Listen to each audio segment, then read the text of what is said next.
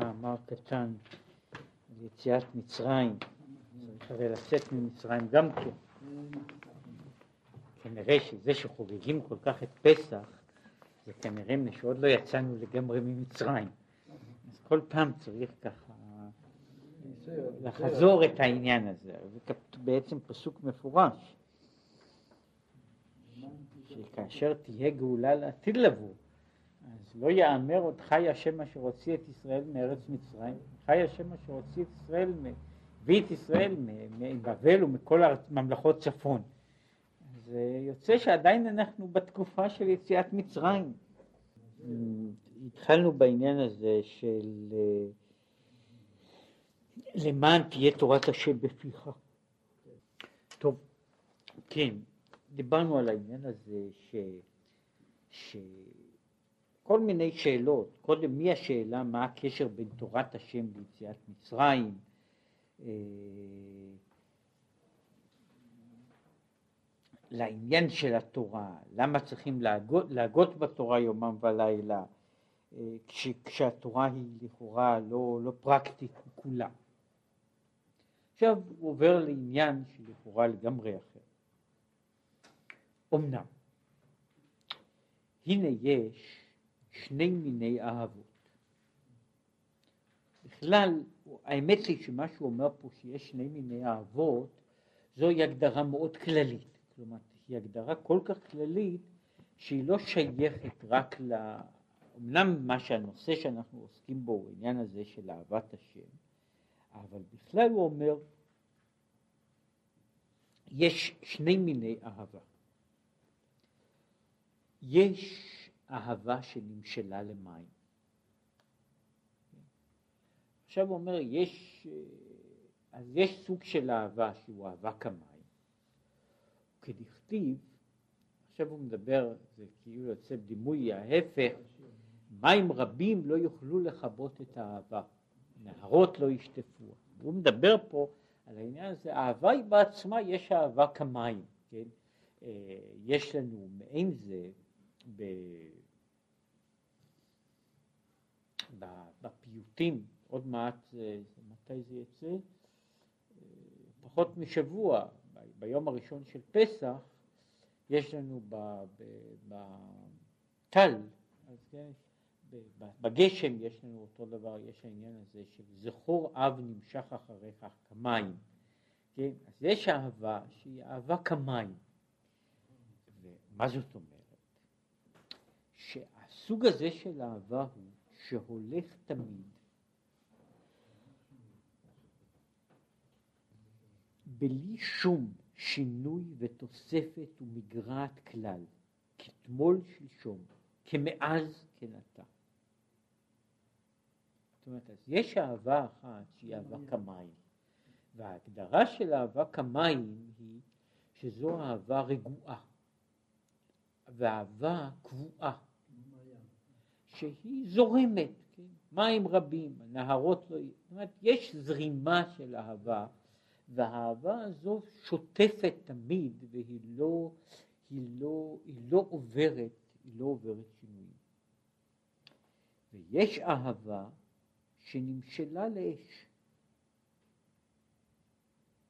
כדכתיב, רשפיה רשפי אש. זאת אומרת, אז יש אהבה כמים ויש אהבה כאש. והוא אומר, ואלה שני סוגים שונים של אהבה, שפה הוא לא נכנס כבר, אמרתי שבכלל בספר הזה אין כל, כל המאמר, הוא, כל המאמרים הם מאוד מאוד בקיצור, אבל העניין הזה של שתי אהבות מדובר בכמה מקומות. ו... בסך הכל אלה שני, שני, שני בניינים ושני אופנים. אנחנו רואים שיש אהבה מצד החסד ויש אהבה מצד הגבורה, וזה מה שהוא מיד ירמוז.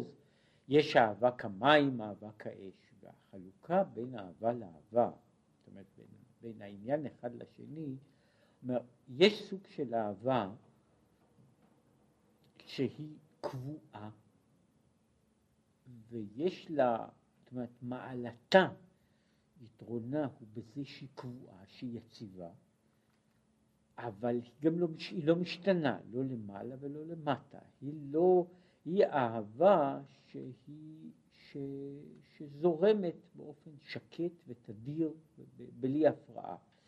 ויש אהבה שהיא כאש, שהיא כל הזמן בוערת, היא מתלקחת, היא עולה, היא יורדת.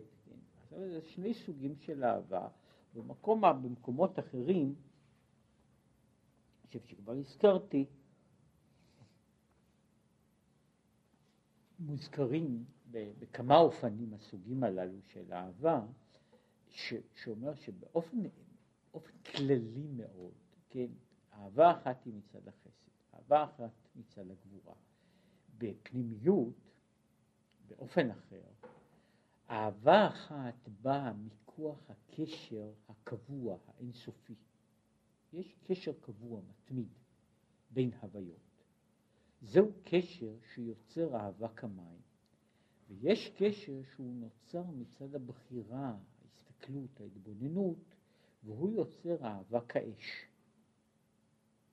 עכשיו, בתוך, ה, בתוך ההבדלים הללו בין, ה, כלומר, בין האש והמים, הוא מביא כמה מהדוגמאות שהוא אומר, והזכרתי כבר את העניין הזה ש, שמוזכר בספרים, העניין הזה של של אה, אחותי רעייתי, שאלה שני סוגים של אהבה, כן? אהבה אחת בבחינת אחותי, אהבה אחת בבחינת רעייתי, ואהבה, והם שני סוגים שונים של אהבה, מפני שאהבה אחת שהיא באה, כאין האהבה הזו שבאה במשפחה, היא יציבה, קבועה, כן? אבל אין לה שום התלקחויות. כן? אין לה שום, אה, שום מוקדים של התלהבות, אין לה שום אה, התנסויות גדולות. ומן הצד השני אין לה גם ירידה, מפני שהיא בעצם קשורה בעצם ה, כאילו בקשר המהות שיש ביניהם. עכשיו יש אהבה אחרת שהיא אהבה שיש בה עליות, יש בה התלקחות, כן? ויש בה גם נפילות, זאת אומרת יש, הסוג הזה של אהבה שהוא קורא לה אהבה כמים היא אהבה ש, שאמרתי, יש בה שני, שני צדדים. האחד שהיא יציבה, שהיא קבועה, כן? וזה, זו מעלתה שהיא יציבה וקבועה. זה חסרונה שהיא יציבה וקבועה, כן? היא יוצרת קשר, זאת אומרת, היא, היא בנויה במקום שיש קשר מהות. קשר מהות, ובקשר הזה אין ביסודו של דבר, אין נקודות התלקחות, ואין אף פעם התנתקות גמורה. עכשיו, יש אהבה שהיא נובעת, היא סוג של אהבת בחירה, אהבה של, שלא לא של במקום שיש קשר מהות, אלא במקום שהקשר נוצר. כאשר נוצר קשר, כאשר נוצר קשר, שם יש אהבה ממין אחר, שיש בה נקודות של, של, של אהבה עזה, ויש בה גם, אה, והיא יכולה גם לשקוע ולרדת. זאת אומרת, שני הסוגים האלה של אהבה, שהם, שהוא מדבר עליהם, בכלל, הוא אומר, הם כלליים, כן? זאת אומרת, אהבה אחת, אהבה כגריש באש, והוא שמתנענע תמיד ברצו ושוב. יש עליות ויש ירידות, יש התלקחות ויש שקיעה. ושתי אהבות הללו נמשכו משתי דעות שבאדם. עכשיו אומר, כלפי הקדוש ברוך הוא שתי האהבות הללו, אהבה כאש ואהבה כמים, הן נמשכות משני אופנים שבהם האדם מתייחס אל הקדוש ברוך הוא. ויש שני אופנים של התייחסות, ושני האופנים הללו בונים סוגים שונים של אהבה, ששוב, כל אחד מהם הוא עולם בפני עצמו. הנה כתיב, בנים אתם לשם אלוקיכם. שהוא יתברך, אוהב אותנו כאב את בנו. וממילא נמשך לדעת אותו כמים הפנים אל הפנים. זאת אומרת, כמו שכתוב כמים הפנים אל הפנים, כן לב האדם אל האדם, כך מבחינה זו, מכיוון שהקדוש ברוך הוא אוהב אותנו, אומרת, אנחנו מגיבים באותו אופן, באותו סוג של אהבה.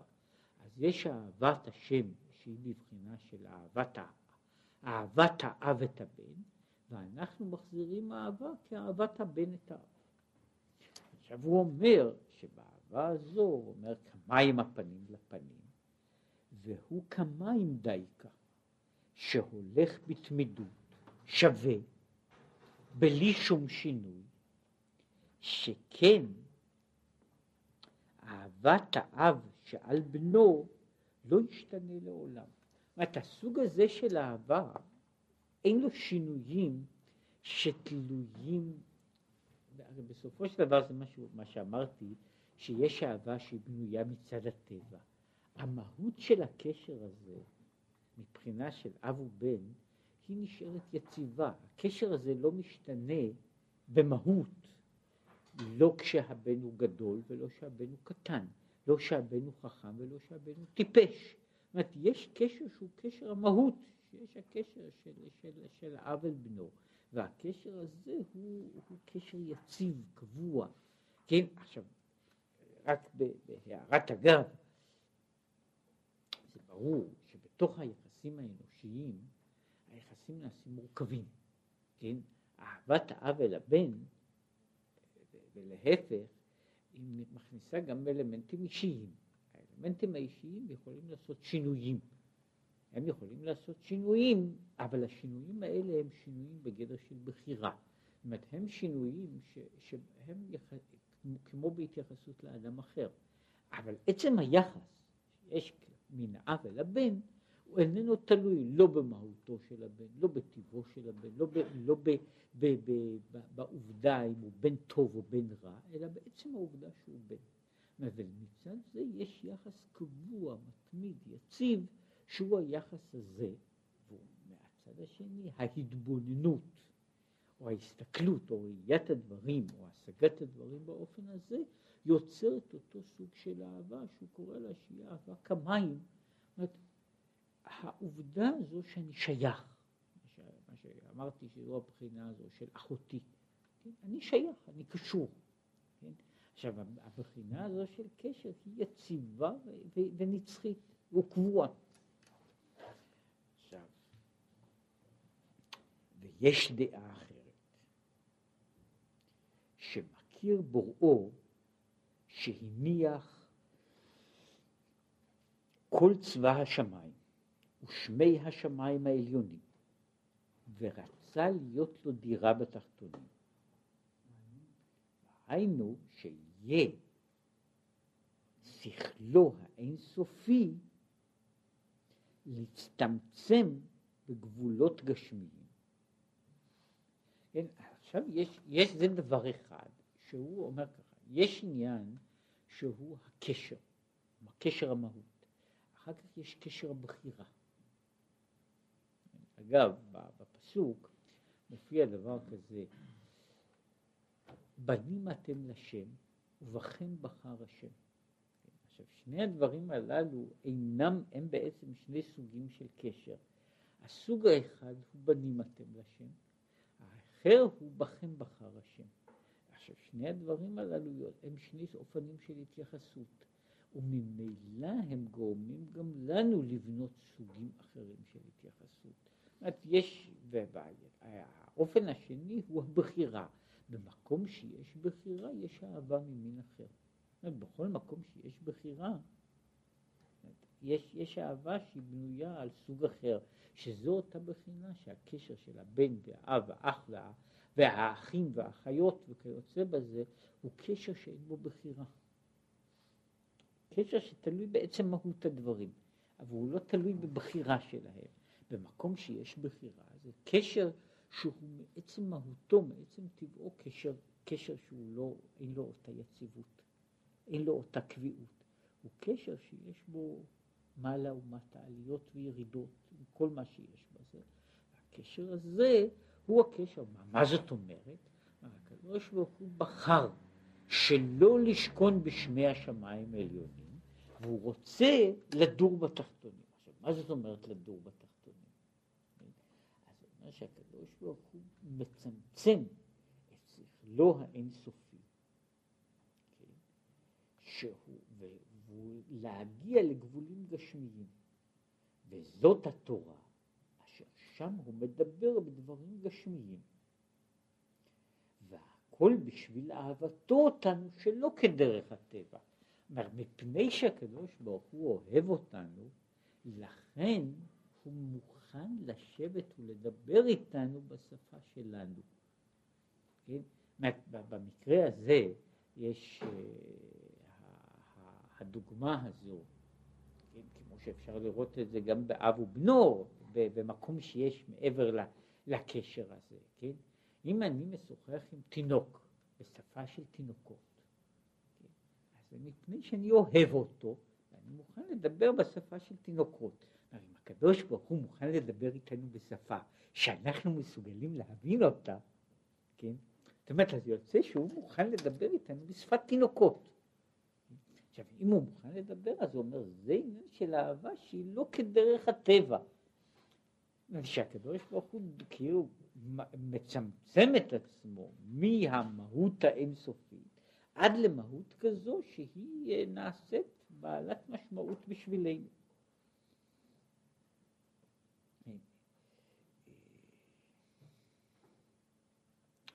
כי אהבה מקלקלת את השורה. יש מה שקוראים לזה השורה, הסדר הישר, האופן הנכון.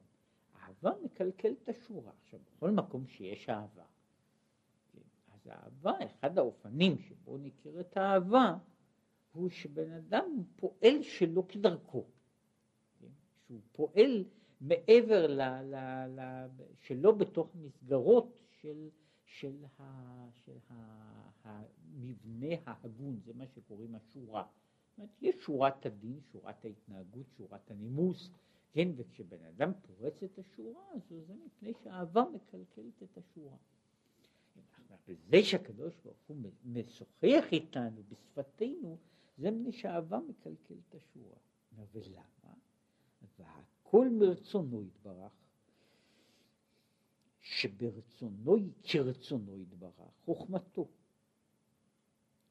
שבשביל שהוא רם ונישא וגבוה מאוד, יכול להתלבש ביותר גבולי ומצומצם. עכשיו, הוא uh, ממשיך הלאה בתוך העניין הזה. איך יכול להיות הגילוי של הקדוש ברוך הוא בתוך העולם הגשמי מדבר שהוא בעצם בדרגה שהיא מעבר לדרגת החוכמה והיא בעניין הזה שלנו היא דרגת הרצון. ודרגת הרצון, מהות הרצון, היא, מה, מה היא עומדת?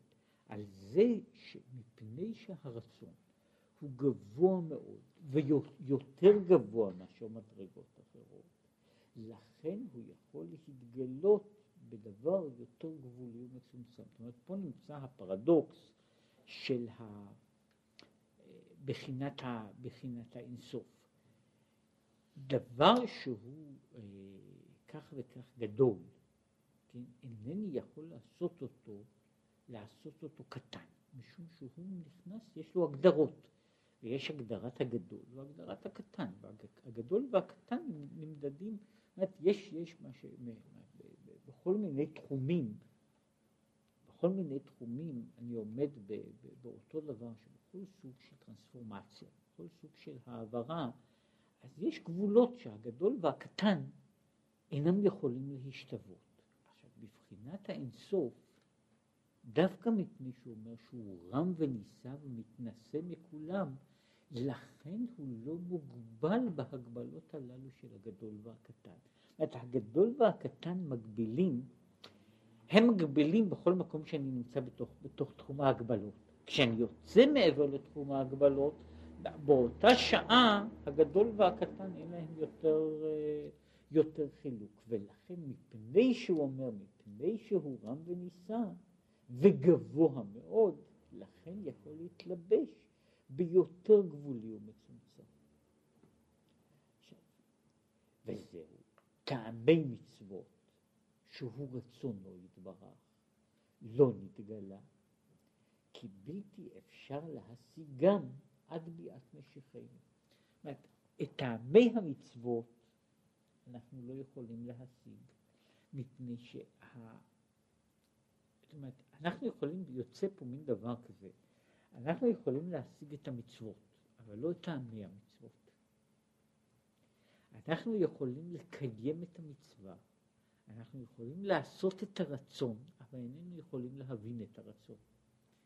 אנחנו מבינים את ה... כאילו, מה לעשות. הקדוש ברוך הוא מוכן לתת לנו, זאת אומרת, הוא אומר ככה, שזה שהקדוש ברוך הוא יכול לתת לנו הוראות, כמו שנותנים, אה, בעצם הוא אומר, ההוראות שיש במצוות הן הוראות שהן בנויות על מה שקוראים על מילה דהדיוטה. תקום, תפנה, תרים יד, תעשה ככה, תעשה ככה, תעשה ככה. כן? אז זה בערך כמו שמסבירים לילד, כן? אני מסביר לו איזשהו דבר. מדוע אני צריך להעביר את הדברים האלה כך? מפני שלדבר איתנו בשפה, זאת אומרת, לדבר איתנו בשפה שאנחנו נבין, בשפה שאנחנו נבין, זה בסך הכל יכול להגיע, זה שהוא מעביר את הרצון שלו. אבל להבין את, ה, את הטעמים של הרצון, אנחנו פה נמצאים, זאת אומרת, אם זה טעם שאני מבין, אז זה לא הטעם של הקדוש ברוך הוא. אם זה טעם של הקדוש ברוך הוא, אני לא מבין על מה הוא מדבר. כך שיש רק שאומר, כאשר תבוא הגאולה, והמהות של הגאולה, המהות של, המהות של הגאולה היא שיש שינוי, יש כאן שינוי בעצם, בעצם הסדרים של הטבע. כן, שכל ההגדרות והמגבלות של הטבע אינן פועלות יותר. מאותה שעה והלאה, אז אפשר לומר שהיחס בין הסופי והאינסופי לגמרי נשברים. אבל כל זמן שאנחנו בתוך העולם שלנו, עולם של הטבע, בתוך העולם של הטבע אין קשר, אנחנו איננו מסוגלים להבין את זה כטעמי מצוות. אף על פי שאנחנו יכולים לעשות את המצוות בעצמן. כן? וזה שאנחנו יכולים לעשות את המצוות זה מפני שהקדוש ברוך הוא בחר ורצה לצמצם את עצמו בתוך עולם כזה שהוא עדיין, שהוא עדיין ניתן, שהוא ניתן להשגה שלנו, ודווקא מפני שהוא גבוה מאוד, הוא יכול להגיע לצורה הזו שאפשר לבטא אותה בנוסחאות הללו, באותיות הללו. וזהו. נודע בשערים בעלה בשבטו עם זקני ארץ. זאת אומרת? כלומר, מה שיכולים להשיג את הקדוש ברוך הוא, זהו נודע בשערים בעלה. מתי הוא נודע? הוא, אז הוא אומר, בשבטו עם זקני ארץ. פירושו, בשביל שבטו היא הורדתו והשתלשלותו עם זקני ארץ. פירוש, החוכמה שבארץ. עכשיו, קודם כל הוא מתחיל מהעניין הזה, מה זה נקרא שבטו. כן? והוא מסביר את זה בכמה מקומות מהפיוטים שיש יש על העניין הזה, מה זה מלך יושב. מלך יושב יושב פירושו שהוא משפיל את עצמו. ישיבה היא אופן שזה, שמישהו משפיל את עצמו, כן? הוא לא מוריד את הרגליים, אבל הוא מוריד את הראש, כן? וזה נקרא. ולכן במקום אחר הוא אומר שמה שנראה לנו כגדולה, שאנחנו מדברים על מלך שיושב על כיסא דין או על כיסא רחמים, זה מלך יושב. המלך יושב, זאת אומרת, הוא מוריד את עצמו, ואז הוא על כיסא דין, הוא על כיסא רחמים. אז אומר, מתי נודע בשערים בעלה? שכמו שהזוהר אומר, מתי אפשר להכיר את הקדוש ברוך הוא, לשער בליבנו את הקדוש ברוך הוא, אז הוא אומר, בשבתו עם זקני ארץ. ומה זה זקני ארץ? אומר, זה החוכמה שיש בתוך, בתוך המציאות שבעולם. וזקן זה שקנה חוכמה. והחוכמה שבארץ היא האופן שבו כאשר הקדוש ברוך הוא מוריד את עצמו אל התורה שנמצאת בתוך העולם הזה. שם אפשר להשיג, את, להשיג אותו. כלומר, ה, ה, המהלך הוא שאני, הקדוש ברוך הוא מוריד את עצמו בתוך התגלותו בתורה. בתוך התגלותו בתורה ובמצוות. זה שבטו עם זקני ארץ. ושם זה האופן שבו אנחנו יכולים להשיג אותו.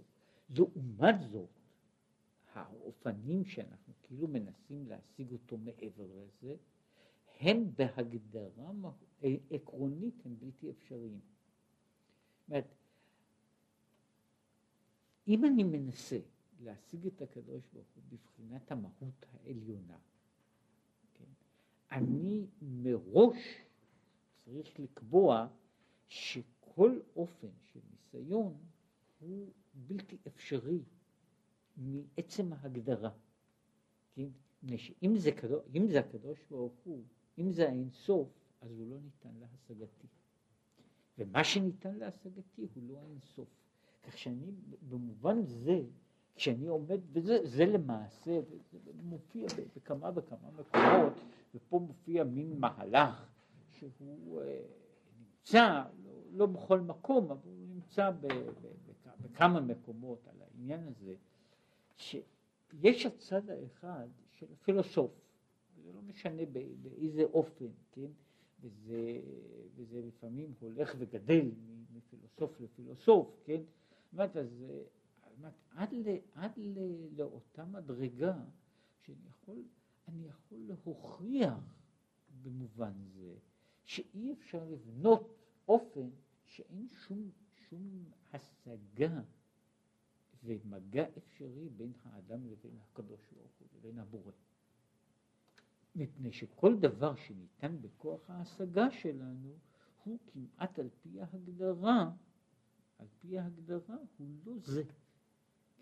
שזה זה, זה למעשה אה, במובן מסוים כמו שיש לנו בתחומים אחרים, בנוסחאות אחרות, יש לנו נוסחאות שמגבילות, שמוכיחות שאין דרך למצוא, למצוא דבר, זאת אומרת שבכל אופן שבו אנחנו משיגים יש שאלות בלתי פתורות. כן? יש לנו אפילו נוסחאות להוכיח שהדבר הזה הוא קיים. אומרת שיש לנו, ש, שה, ש, שההשגה שלנו היא תמיד בעצם מהותה מוגבלת. עכשיו כשאנחנו מדברים על השגת בבחינת אינסוף, בחינת אינסוף, זאת אומרת, אז בעצם העניין יש, יש פה תהום שאי אפשר לגשר עליה. ואיך היא ניתנת בכל זאת לגישור? אבל זה לא מצד זה, זאת אומרת, כמה שאני האדם אגדל כן, וגבה וניסה וכולי וכולי מאוד מאוד, אני עומד עדיין באותה, באותו מצב שאני עדיין לא, לא, עובר על ה, לא עובר על התהום הזאת. כן, אני, כל, כל מה שעשיתי זה היה, אה, אה, זה, זה, זה כמו שיש הדימויים האלה, כן, איזה זחל קטן, הוא מתמתח בכל מלוא קומתו, כן, אז הוא עכשיו גדול לא חצי סנטימטר אלא שלושה סנטימטר, כן? אבל הוא את, את, את מה שיש לו שם לעבור, הוא עדיין לא מגיע לשמיים, כן? גם כשהוא מתמתח בכל מלוא הקומה שלו, וזה לא תלוי בהבדל הזה של סנטימטר אחד או, או אחדים. ככל, ככל שאנחנו יכולים בכלל לגדול, כן? אנחנו עדיין עומדים באותו מקום בעצם. באותו, באותה נקודה במרחב. עכשיו, מתי אפשר להשיג? מתי נודע בשערים בעלה? בשבטו עם זקני ארץ, בזה שהקדוש ברוך הוא, זאת אומרת למעשה האופן היחידי שבו יש קומוניקציה זה בזמן שיש התגלות. שהקדוש ברוך הוא מתגלה אלינו, זה מה שהוא קורא בשבטו עם זקני ארץ. בשבטו עם זקני ארץ שם יש קומוניקציה. מעבר לזה, מעבר לזה, זאת אומרת, מה שלא שייך לגדר הזה הוא כל ההשגות שאדם יכול להשיג הם ההשגות של האדם את עצמו. של האדם את עצמו, את האדם, את, ה, את המרחקים, את האדם שמשיג את, ה, את הפערים, את החורים, את הרווחים, אבל זה, וזהו, זה גבול ההשגה. מעבר לזה אי אפשר, אי אפשר להגיע, אלא מה שאומר בשבטו עם זקני הארץ. עכשיו, אז מה יוצא? שיש צד אחד שהוא הקשר שהוא קרא לזה אהבת האב אל הבן. בנים אתם לשם. האהבה הזו היא במובן זה, היא העובדה, היא נובעת מקשר היותנו יצורים. מזה שאנחנו יצוריו, מעשה ידיו. מצד זה אנחנו בנים אתם לשם, ומכוח זה שאנחנו מעשה ידיו, אנחנו נבנים, נבנים עליו. זהו סוג אחד של קשר. יש הקשר האחר שהוא קשר שהוא בחר בנו, כן, פירושו של דבר שהוא מוריד את עצמו כדי להתגלות אלינו.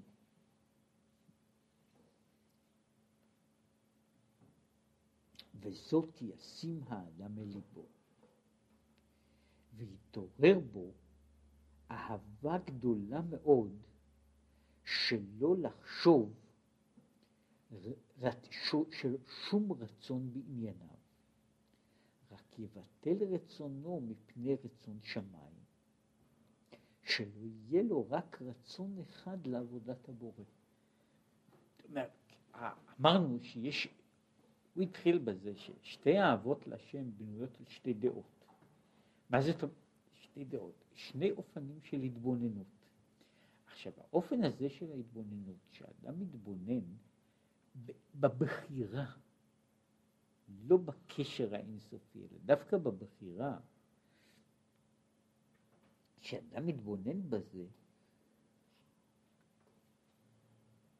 מתעוררת האהבה הגדולה שהוא לא יחשוב, לא ירצה שום דבר בענייניו הנבדלים, רק יבטל רצונו מפני רצון שמיים, שלא יהיה לו רק רצון אחד לעבודת הבורא, וכרצונו יעשה השכל גם כן. שהשכל נמשך אחר הרצון. עכשיו, הוא, הוא ממשיך.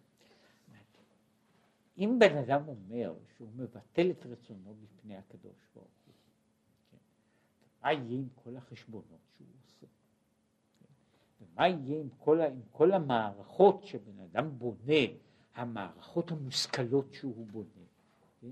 והתשובה שהוא משיב לזה לגבי המערכות המושכלות הוא שכאשר יש שינוי של הרצון, גם המערכות המושכלות משתנות. כאשר בן אדם יש לו רצון אחר, גם ההשגה השכלית שלו גם היא עוברת שינוי. כן. שהשכל נמשך אחר הרצון, כמו שמצינו בגמרא לגבי שוחד. הוא אה, מביא את הדוגמה, ושוב הוא מצטט פה סיפור ארוך, כן? והוא מספר שם איזה סיפור על אחד החכמים שהביא לו מישהו מתנה. מישהו מתנה. הוא שואל אותו מדוע, והוא, זה מסופר על רבי ישמעאל, רבי ישמעאל היה כהן, ובא אליו מישהו והביא לו מתנות כהונה. מאיפה אתה? הוא מספר לו מאיזה מקום. אומר, לא מצאת עד מי, מי הכפר שלך, עד כאן לא מצאת כהן? אז הוא אומר, הייתי צריך לבוא לכאן, לבוא לדין, לדין תורה. וכיוון שהגעתי, אמרתי, אני כבר מגיע לכאן, ניתן את זה מתנה לכהן. אז הוא אומר ככה, קודם כל אני פסול לך לדין. זאת אומרת, אני לא יכול להיות הדיין, מפני שהבאת לי מתנה. אז, אז הוא אומר, טוב, בכל זאת, קח את המתנה, בגלל כך וכך, אבל סוף סוף כהן ורציתי להביא מתנה, לא התכוונתי לתת שוחד, התכוונתי בדרך אגב, כשאני בא כבר לדין, אני אביא גם את המתנה. טוב, אז הוא לא, לא היה, הוא לא, הוא לא הלך לדין, והעמיד בית דין אחר שידון בזה. אז הוא רבי ישמעאל אומר, כשהוא היה בתוך הדיון, הוא רק הקשיב בתור, אה, בתור אורח בדיון, הוא כל הזמן חושב, האיש שלי, אם הוא היה טוען ככה, הוא היה מרוויח. האיש שלי, אם היה טוען ככה, היה מרוויח. זה מה שהוא אומר, אי באי טעין הכי. אם היה רוצה, היה טוען ככה, היה רוצה, היה טוען ככה. אז הוא מדוע? היינו משום שרצונו נוטה לזה, וגם השכל השלים איתו. זאת אומרת, זה מה שהוא רוצה לומר, הוא מביא את הדוגמה הזו של השוחד, ששם הוא אומר, ש, שרבי ישמעאל בסוף אומר על עצמו, אומר, טיפח רוחם של מקבלי שוחד, ומה אני שלא נטלתי, ואם נטלתי את שלי נטלתי, אז זה כך, מי שמקבל ממש שוחד, כן, על אחת כמה וכמה. ויש ההסבר לזה, שהוא מסביר מה העניין של שוחד, כי היו אומרים שבדרוש, בגמרא אומרים, ששוחד הוא קיצור של שהוא אחד. כן? האיש הזה שמקבל את השוחד נהיה אחד עם הנותן. עכשיו מה שהוא רוצה לומר, וזו זו הרי הנקודה אומרת שאנחנו אומרים שהשוחד יעבר פחים, סלף דברי צדיקים. אז הוא אומר ככה, בעצם השוחד, יש שוחד שבן אדם מרמה בצורה, בצורה גלויה, שילמו לו כך וכך. והוא מרמה. אז זהו, זהו שוחד, זה שוחד שלא לא הגיע לעומק הדברים. השוחד האמיתי, זאת אומרת, הוא, הוא זה שאני אינני, אחרי שאני מקבל את השוחד, אני כבר לא, אני לא, אני לא מעוות את הדין, אלא אני רואה את הדין בכלל בצורה אחרת. אומרת, אני רואה את כל הדברים, אני רואה אותם בצורה אחרת. כן? אני, אני לא מעוות, זאת אומרת, מה שאני אומר, אני אומר על, על, על שקר שהוא אמת ולהפך, כן? אלא מה שהיה קודם נראה לי כשקר, עכשיו נראה לי כאמת. אומרת, מה שקרה בתהליך הזה, היה, וזה מה שהוא רצה להביא את הדוגמה, ויש איזה, לעניין הזה בכללו יש דוגמאות לאין ספור. זאת מה שהוא רוצה לומר שהרצון, זה, יש בהרבה מקומות, הרצון קובע את המהלך של השכל. זאת אומרת, לכאורה נראה לנו שיש מה שקוראים שכל אובייקטיבי, שדן בדברים באופן אובייקטיבי. הוא אומר שזה לא ככה. אומר, אחרי שיש לי נטיית הלב להגיע למסקנה מסוימת, כל המערכת השכלית שלי מתחילה לעבוד בכיוון הזה, ואני מתחיל לראות את הדברים ככה. באמת, אז לכן הוא אומר ש, שכל העניין של, של, של ראיית מת השכל הוא, השכל הוא לא, הוא, הוא נאמר ככה, הוא מכשיר פרקטי, כן? אבל אני לא יכול למדוד בו, לא יכול למדוד בו דברים. ואם אני אומר ששכלי מעכב אותי מדבר כזה וכזה, זה משום שאני לא רוצה. משום שאני אני, אני לא רוצה לעשות דבר מסוים, ואז השכל מעכב אותי. וכשאני רוצה לעשות את זה, השכל יפסיק לעכב אותי, ולהפך, כשאני ארצה יותר, כן, השכל אה, אה, ימצא עוד את הסיבות ש, שלא רק שזה לא ההפך הדברים, אלא שזה ככה צריך, ככה צריך להיות. אה,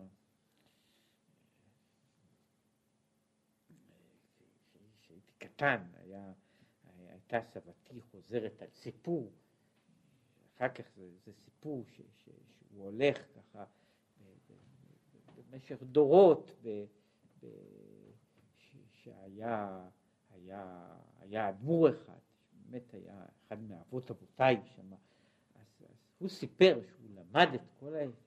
הוא למד עניין גדול מעיקר פולני אחד.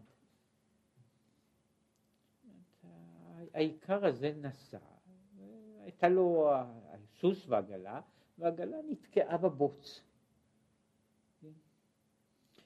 והוא רואה את היהודי הזה, כן, עובר יהודי, מבקש ממנו שיעזור לדחוף את העגלה, להוציא אותה מהבוץ. והיהודי ניגש, כן, מפני שבאמת היה, הוא היה איש מפורסם בתור איש טוב בכלל, כן, והוא דוחף את העגלה. העגלה לא זז, מה אתה רואה, אני לא יכול. ואז הגוי הזה מתמלא כעס ואומר לו בפולנית, אתה, אתה, אתה, יכול, אתה יכול, אתה לא רוצה. כן? וזה היה בשבילו אחר כך, אומרת, מה שהגוי הזה צעק עליו היה בשבילו אחר כך סיסמה, כן, של, של תהליך של לימוד, שבכל מקום שמישהו אומר לא יכול, הוא לא רוצה, כן, כמו שעושים בכל מיני מקומות אחרים, כן, שעכשיו הנקודה בעניין שכמו שהוא מעמיד אותה פה, היא שברגע שהאדם מגיע להתבוננות, שיוצרת אצלו אהבה, שגורמת ביטול הרצון, אז העיכובים של החשבונות לא יעכבו אותי. כן? את החשבונות אני עושה כאשר יש לי הנחה מוקדמת שהיא נגד, נגד מה שאני רוצה. ואז אני יכול לעשות חשבונות. כן? ברגע שאני רוצה משהו, החשבונות הולכים כולם נמנים ב, ב, בצד אחר. כן? עכשיו זו תופעה, תופעה מאוד מפורסמת, ויש לה, יש לה כך וכך דברים כלליים, וזה מה שהוא רצה לומר, ש, שזהו, שזה ה, ה, השכל בסוף מקבל את מה שהרצון רוצה.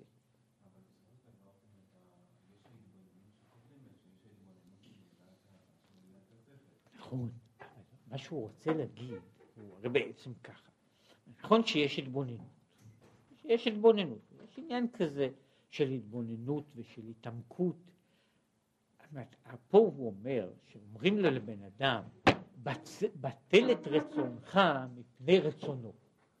בטל רצונך מפני רצונו, כדי שיהיה, שיעשה, יעשה רצונו של הקדוש ברוך הוא. כן? זאת אומרת, בטל את עצמך, בטל את האישיות שלך, את העצמיות שלך, בטל את הכל מפני הקדוש ברוך הוא. אז, אז עומדת השאלה, אבל איפה עומד השכל? השכל אומר שאי אפשר לעשות את זה, צריך לעשות את זה במידה, במשקל, ב, ב, ב, בצורה סבירה, כן? זה, זה מה שהוא אומר שהשכל אומר. כן? זה הוא עונה, כן? שהשכל אומר את זה בזמן שאני לא רוצה. בזמן שאני לא רוצה. בזמן שאני רוצה, השכל מפסיק להגיד את זה. כן? וזה זה, זה נכון בתוך ההקשר הזה, אה, ללא ספק. השאלה הקבועה, מה נקרא הוצאות שאדם מוציא להנאה, כן?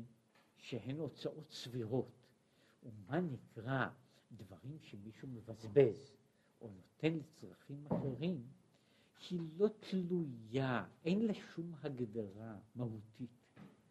כן? ההגדרה שלי, שלה היא בעצם מה אני רוצה.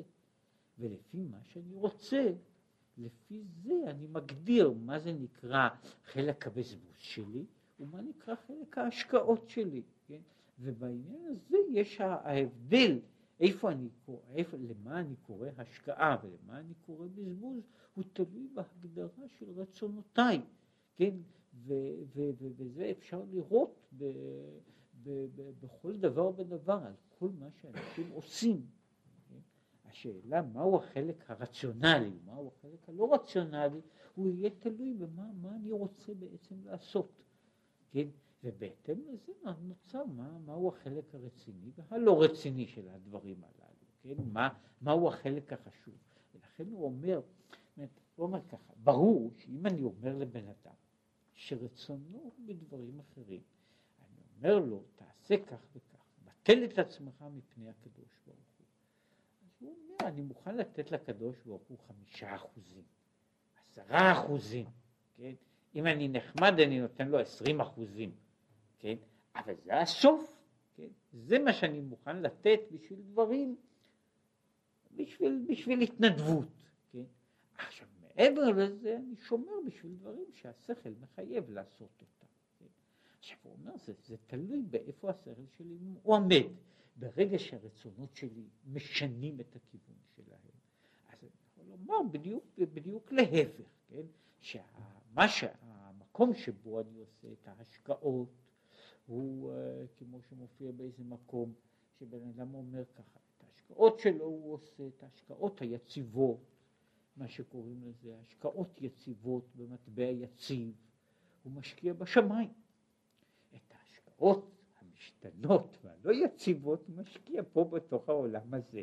מפני, עכשיו השאלה, מה נקרא המבנה הרציונלי, איפה, מה זה נקרא מבנה רציונלי? הוא תלוי בעצם מה, למה, מה אני מתכוון, איך, איך תפיסת החיים שלי, איך תפיסת הרצונות שלי, ולפי זה זה יהיה פשוט, מה, מה זה נקרא? השקעה רציונלית, מה נקרא השקעה לא רציונלית? זה מה שהוא אומר פה על העניין הזה שהשכל לא יעכב, כן? מה שזה ככה, נראה שהשכל מעכב אנשים מלעשות, מלעשות דברים יוצאי דופן. השכל מעכב אותם בזמן שהם לא רוצים את הדברים האלה. כן? ואז בהחלט, זאת אומרת, מבחינה זו, זאת מה שהוא בעצם אומר, מה שאגב אמרו את זה אה, כל מיני, כל מיני אנשים, אני משתמש בשכל כמו שמשתמשים במובן מסוים כמו שרואה חשבון בוחן מאזן. הוא בוחן מאזן, והוא בוחן, הוא צריך לבחון את, ה, את היחס בין המספרים בשני טורים. הוא צריך לבחון שהמספרים הללו יתאזנו מקצה אחד לקצה השני. התפקיד של רואה החשבון הוא לא להעריך אם ההוצאות האלה היו על מישהו ש, ש, שהוציא, נקרא לזה, ל, ל, לבנות, לבנות אה, שעשועים, לעשות תיאטרון, לעשות בית מדרש, או, או לשים, אה, אה, נאמר, לתלות פרפרים כחולים על כל עמוד שני בירושלים. זה לא חשוב לרואי החשבון. רואי החשבון צריך למעשה לבדוק האם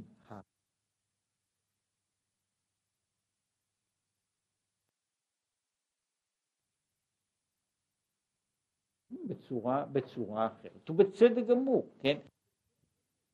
נקודת רצייה, דבר אחר, אז, אז זה, זה נעשה, זו, זו, זה, זה מיד נעשה עניין, עניין שהוא כל כולו, כל כולו הוא רציונלי. ברגע שאני, שנקודת המוקד שלי היא אחרת, אז מה שאני עושה בה בכיוון הזה הוא לא רציונלי, כן? וזה זה בהכרח אה, בכל מערכת ומערכת הוא נכון, כן? אה, אה, אם מישהו היה, היה יושב, יכול בן אדם לשבת על זה, הוא יכול לומר שכל מדינה, כן, שמוציאה כך וכך הוצאות לצורכי ביטחון, מה שנקרא, שמדינות מוציאות חצי מהתקציב שלהם, לפעמים יותר, על צורכי ביטחון, שהוא הוצאה לא רציונלית מעיקרה, מראשיתה, מתחילתה עד סופה, היא הוצאה לא רציונלית.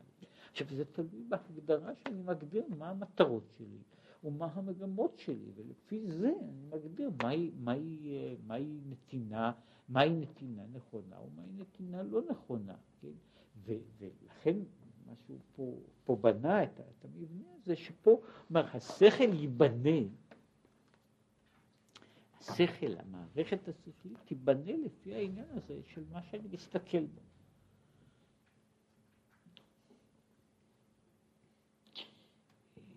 זה מה שהוא אומר במקום אחר,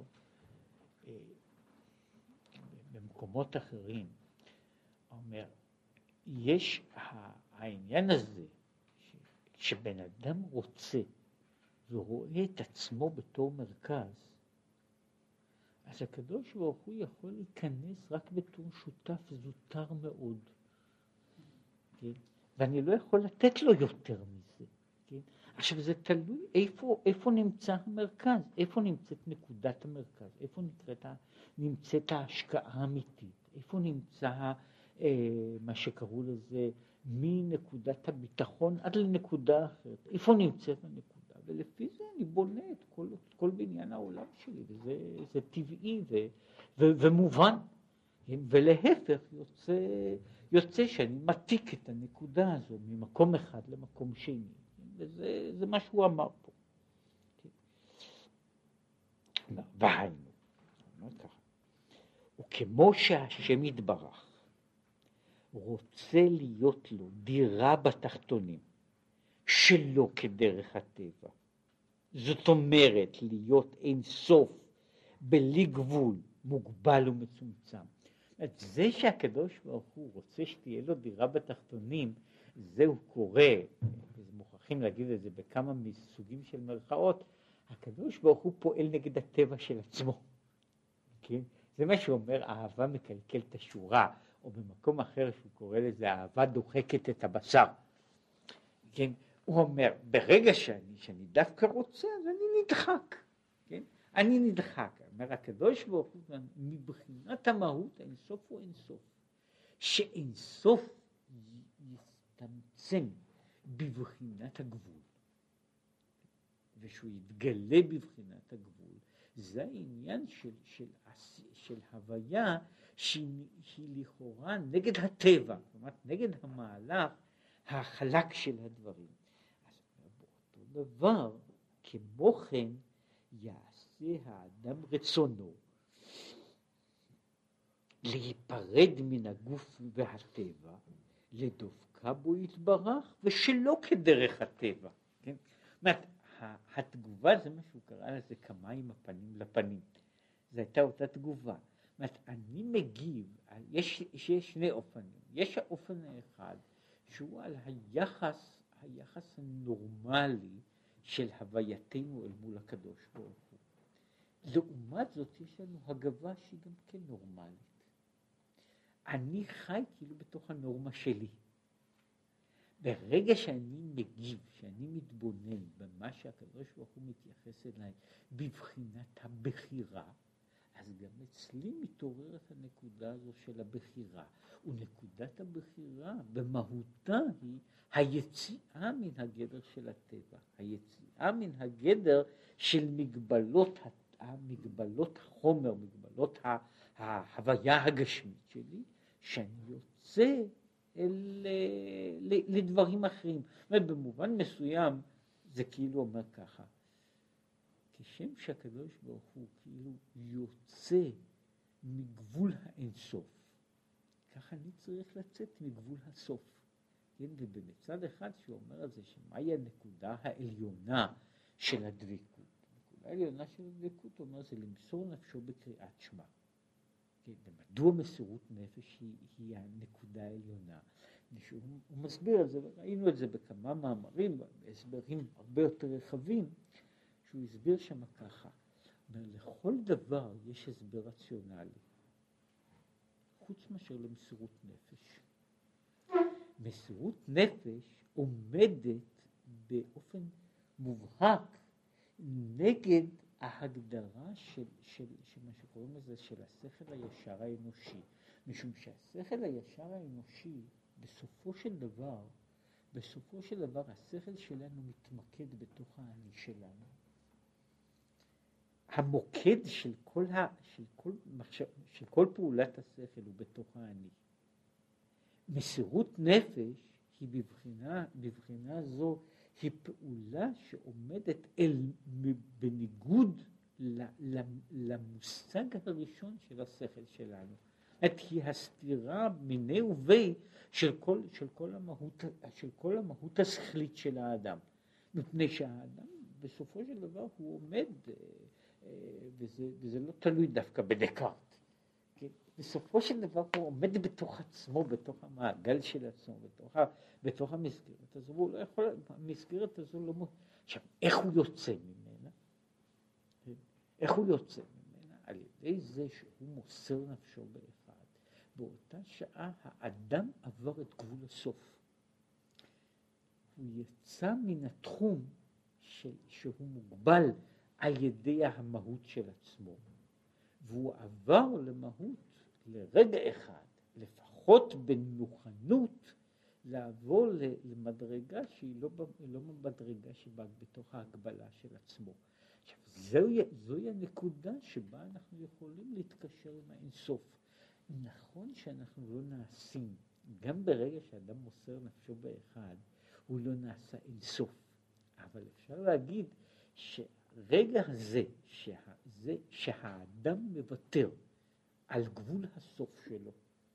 האדם מוותר על הנימוק האחרון, על הנימוק האחרון, על הבסיס, על הבסיס העקרוני של הווייתו. כן?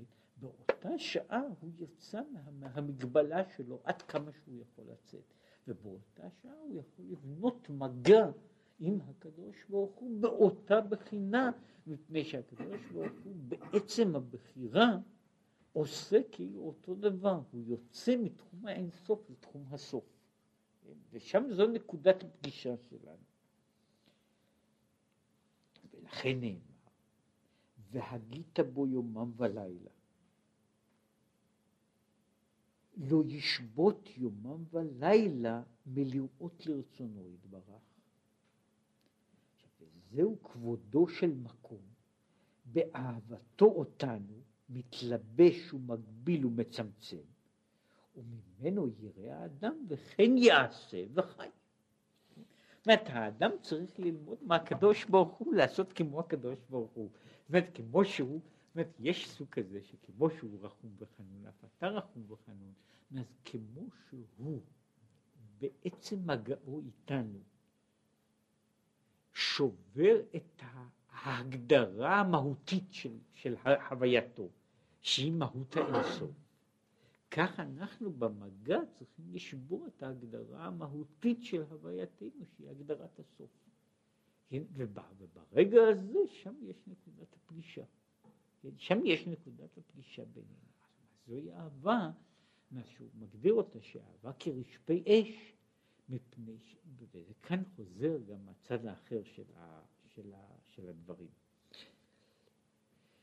במקום אחר, בעניין אחר, הוא מסביר שאהבת המים היא אהבה שזורמת והיא אהבה שמספקת בעצם, בעצם היותה. אהבה כאש היא אהבה ש, שהיא גורמת, זאת אומרת ככל שהיא גדלה היא נעשית, היא נעשית פחות, היא, היא נאמר ככה, היא יוצרת ב, במובן הזה, וזה חלק מה, מהעניין של, של, של האש. ככל, ש, ככל שהיא, שהיא נעשית יותר גדולה, היא נעשית יותר צמאה.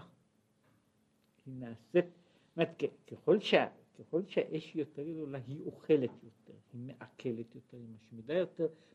במובן הזה, וזה נכון, מדבר על זה, זה חלק אחר של, של, של אותו דבר, שהאש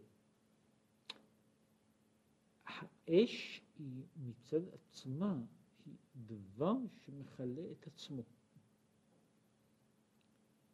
האש עומדת על, על הבסיס הזה של הכיליון, וההגשמתה הוא ההתאפסות שלה. כשהאש מגיעה לה, זאת אומרת שהיא גומרת את הכל, היא גומרת את הכל, שהיא גמרה, שהיא הגיעה לשיא, שהיא לא יכולה לבעור יותר, זאת אומרת, הגיעה לקצה האחרון, אז היא נכבדת, כן? זאת אומרת, היא נכבדת, היא מאבדת את עצמה, מה שאין כן במים, כן? שהמים לא מכלים את עצמם, להפך, כן? שהוא, מדבר על זה, שהוא, שיש סוגים שהאהבה כרשפי אש היא אהבה שהיא כל הזמן היא יוצרת, היא יוצרת את הגעגועים. ופה בתוך ההגדרה שלנו, מה המהות של האהבה הזו, היא גם מגדירה. זאת אהבה שלעולם לא יכול להיות לה סיפוק.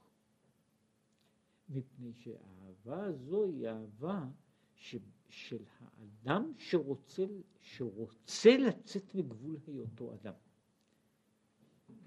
לעומת זאת, האהבה כמים היא האהבה הזו, אני עומד, הקדוש ברוך הוא נמצא, אני נמצא, וטוב לנו ביחד. כן? ואז האהבה הזו היא מספקת את עצמה. זאת אומרת, ברגע שהיא קיימת, אז היא מספקת את עצמה. היא, אהבה אחת יוצרת עושר, האהבה השנייה, במובן הזה, היא יוצרת געגועים, יוצרת אולי אומללות, כן? היא לא יוצרת הרגשה, הרגשה של עושר. כן? הוא אומר שיש שני סוגים של אהבה. הם, הם נמצאים, ויש להם, כמו שהוא מדבר במקומות אחרים, יש להם גם מעלות מסוגים, מסוגים שונים. כן? עכשיו הוא ממשיך הלאה באותו עניין, לחזור, הוא הסביר קצת את העניין הזה, מה זה למען תהיה תורת השם בפיך. את למען תהיה תורת השם בפיך, העניין הזה של והגית בו יומם ולילה, הוא לא הניסיון שלנו. הגית בו יומם ולילה הוא לא הניסיון שלנו לדעת מה לעשות. ולכן השאלה אם, אם, אם דינים שכתובים בתורה הם רלוונטיים או לא רלוונטיים, היא בעצמה לא שאלה רלוונטית, כן? היא שאלה, אתה יודעת, זה נכון, זה לא, זה לא רלוונטי, כן? אז זה לא רלוונטי. כל העניין לא עומד על, על העניין הזה. זה, זה בדיוק כמו שהוא קורא לזה, וזה מה שהוא מתאר, שזה התיאור הזה, וזה זה אגב מופיע הרבה מאוד על המושג הזה, שזה זה מעניין שאיש שנראה לכאורה מפוכח ו, ו, ו, ולא לא שייך לזה, כמו הרמב"ם, מדבר על העניין שכשאדם מגיע באהבת השם, הוא מגיע למדרגה הזו שהוא קורא לה באהבתה תשגה תמיד. ובאהבתה תשגה תמיד זה שבן אדם נהיה, אה, בן אדם נהיה משוגע מאהבה. זה מה שהוא אומר, כחולת אהבה אני. כן? והעניין וההגדרה שלה באהבתה תשגה תמיד, כן? זה, זה ה... אה, בהגדרה שברגע שאני מגיע לנקודה כזו של באהבתה תשגה, כן? באותה שעה ההבדל בין מה, ש... בין מה שקוראים לזה הדברים החשובים והלא חשובים מה שרלוונטי ולא רלוונטי הוא מפסיק להיות משמעותי בכלל. מפני שאני מאוהב, אז מה זה אכפת לי? כל זמן שאני צריך שזה עניין רציונלי, כן? אז יש לי יחסים, יש מבנה יחסים שהוא בנוי. מה, כשאני משוחח עם אדם, שאני בונה איתו מבנה יחסים רציונלי, לא של אהבה, כן? אז יש דברים חשובים שהוא אומר, יש דברים לא חשובים שהוא אומר. ברגע שאני מאוהב, אז ההבדל בין דברים חשובים ולא חשובים הוא נעשה בכלל לא חשוב. כן, הוא אחד הדברים הפחות חשובים בתוך העניין. זה מדוע? מפני שהעניין שלי איננו בדברים. הדברים הם החלק הפחות, הפחות מעניין בכל זה. אני מעוניין במגע, בקשר. וזה מה שאומר שבהגית בו יומם ולילה הוא לא כדי להגשים מטרה של כך וכך לדעת. והגית בו יומם ולילה הוא כדי להגשים את הקשר, את, ה, את הקונטקט, כן, בשבתו עם זקני ארץ, כן, אמרת, אז בעניין הזה, לכן זה לא משנה מה הוא אומר, כן, אם הדברים האלה הם יבואו לשימוש או לא יבואו לשימוש, כן, לא זה הדבר החשוב. עכשיו הוא רק לסכם, וזהו למען תהיה תורת השם בפיך, כביד חזקה הוציאך השם ממצרים. פירוש בכל מקום שנאמר יד אינו אלא ימין. ימין הוא רחמים. ונאמר, ועברתי בארץ מצרים, אני ולא מלאך ולא שרף וכולי. אז הוא אומר, ועברתי בארץ מצרים, פירוש שהעביר על מידותיו, שעשה דינים במצרים, אף על פי שמידותיו לרחם ולהיטיב לברואיו. והכל מחמת אהבתו לישראל. זאת הוא אומר, עברתי בארץ מצרים, זה מלשון כמו, כמעט כמו מלשון עבירה. כן, אומר, עברתי בארץ מצרים, זה שהקדוש ברוך הוא עובר על מידותיו.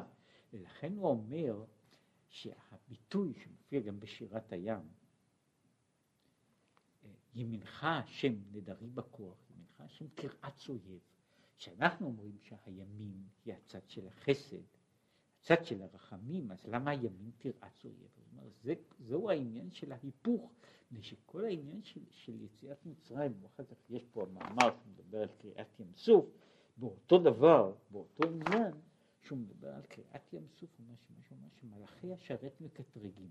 אלו עובדי עבודה זרה ואלו עובדי עבודה זרה. פה אין בעצם כל, כל העניין הזה של הבחירה, כמו העניין של האהבה, הוא עניין וולונטרי, כן, הוא עניין וולונטרי, שהוא בנוי על זה שמישהו משנה את הטבע שלו, כן, ואז הימין, היא ה, הימין שהיא ימין מקרבת, נעשית הימין שתרעץ אויב, כן, שזה חלק מההיפוך של המידות שבה מה שהוא קורא לזה שהאהבה מקלקלת את השורה, והוא מביא דוגמה אומר, כמשל האב, ועבור אהבתו שרוצה לעשות חסד עם בנו, כובש חסדו וכועס על אחרים המצערים את בנו.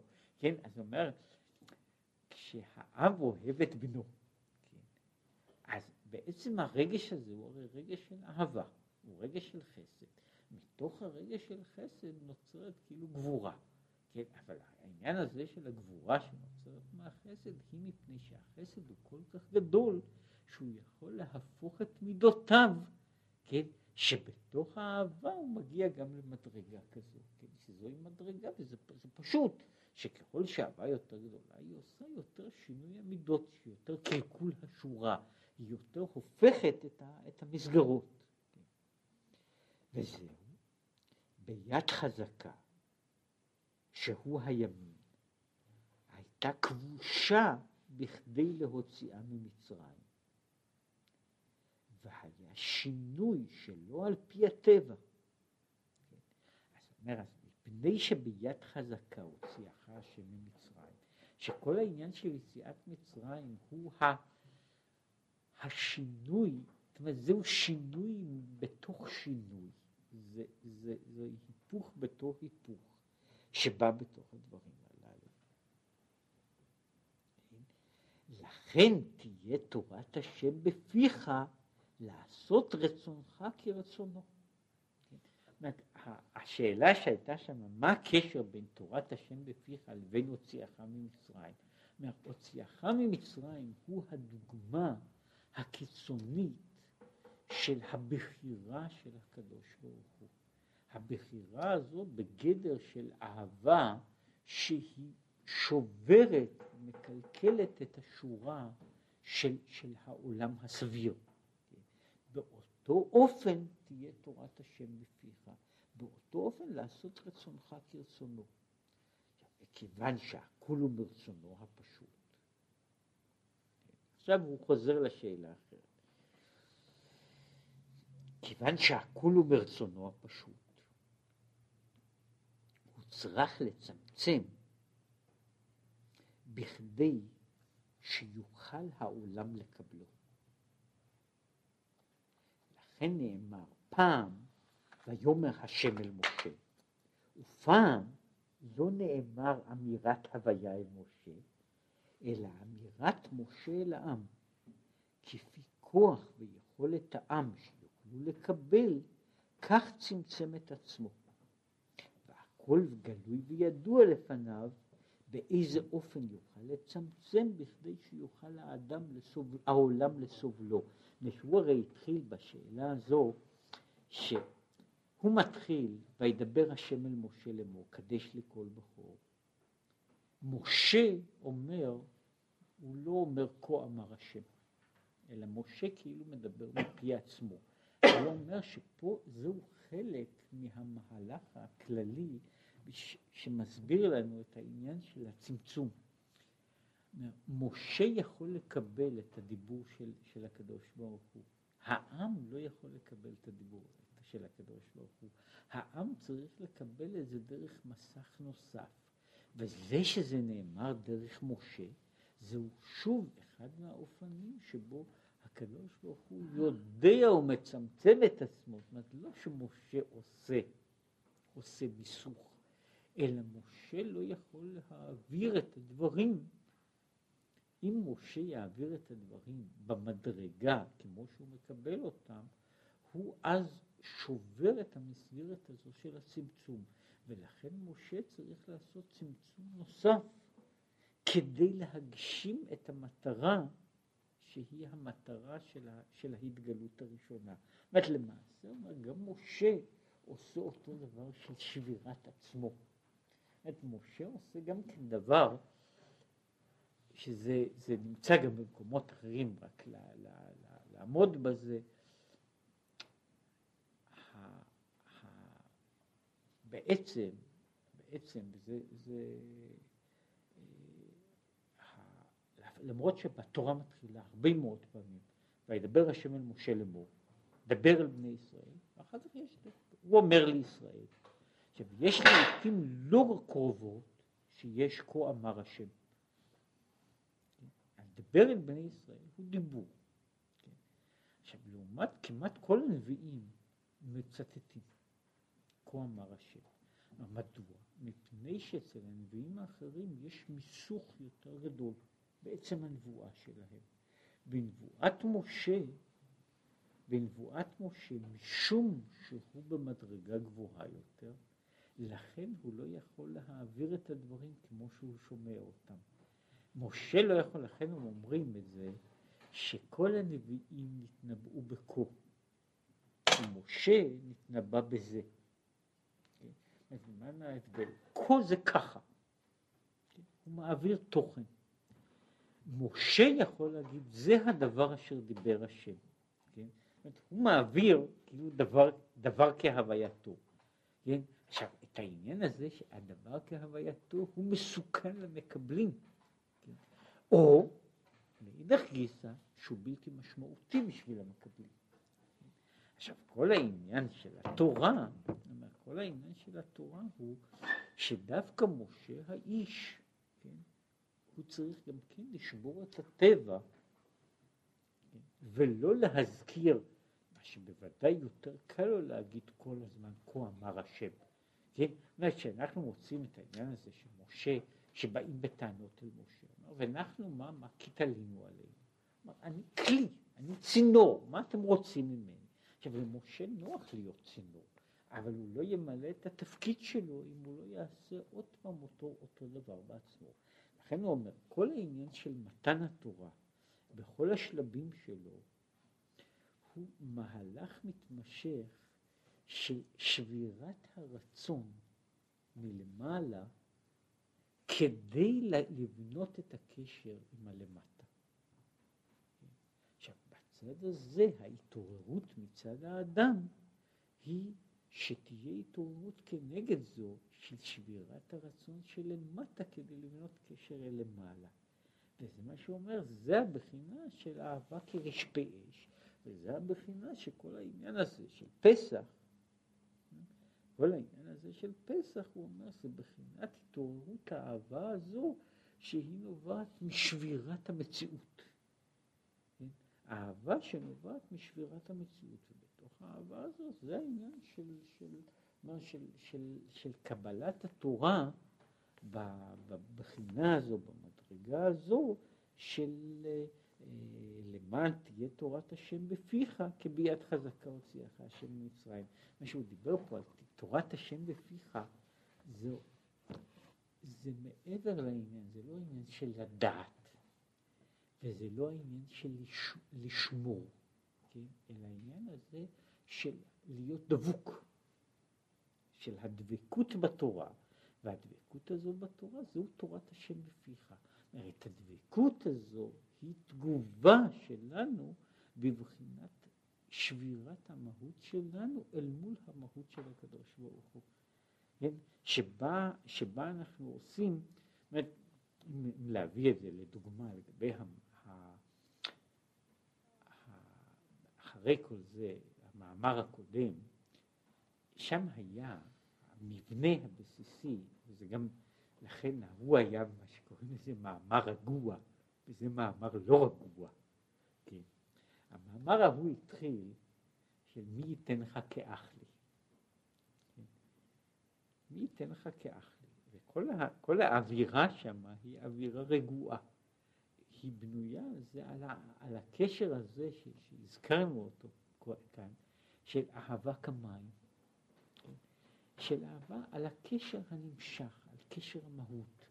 הקשר הזה שהוא בסופו של דבר הוא לא תובע שבירת האני, הוא לא תובע שינוי של האני, הוא בסך הכל הוא רק עניין של התגלות. כן?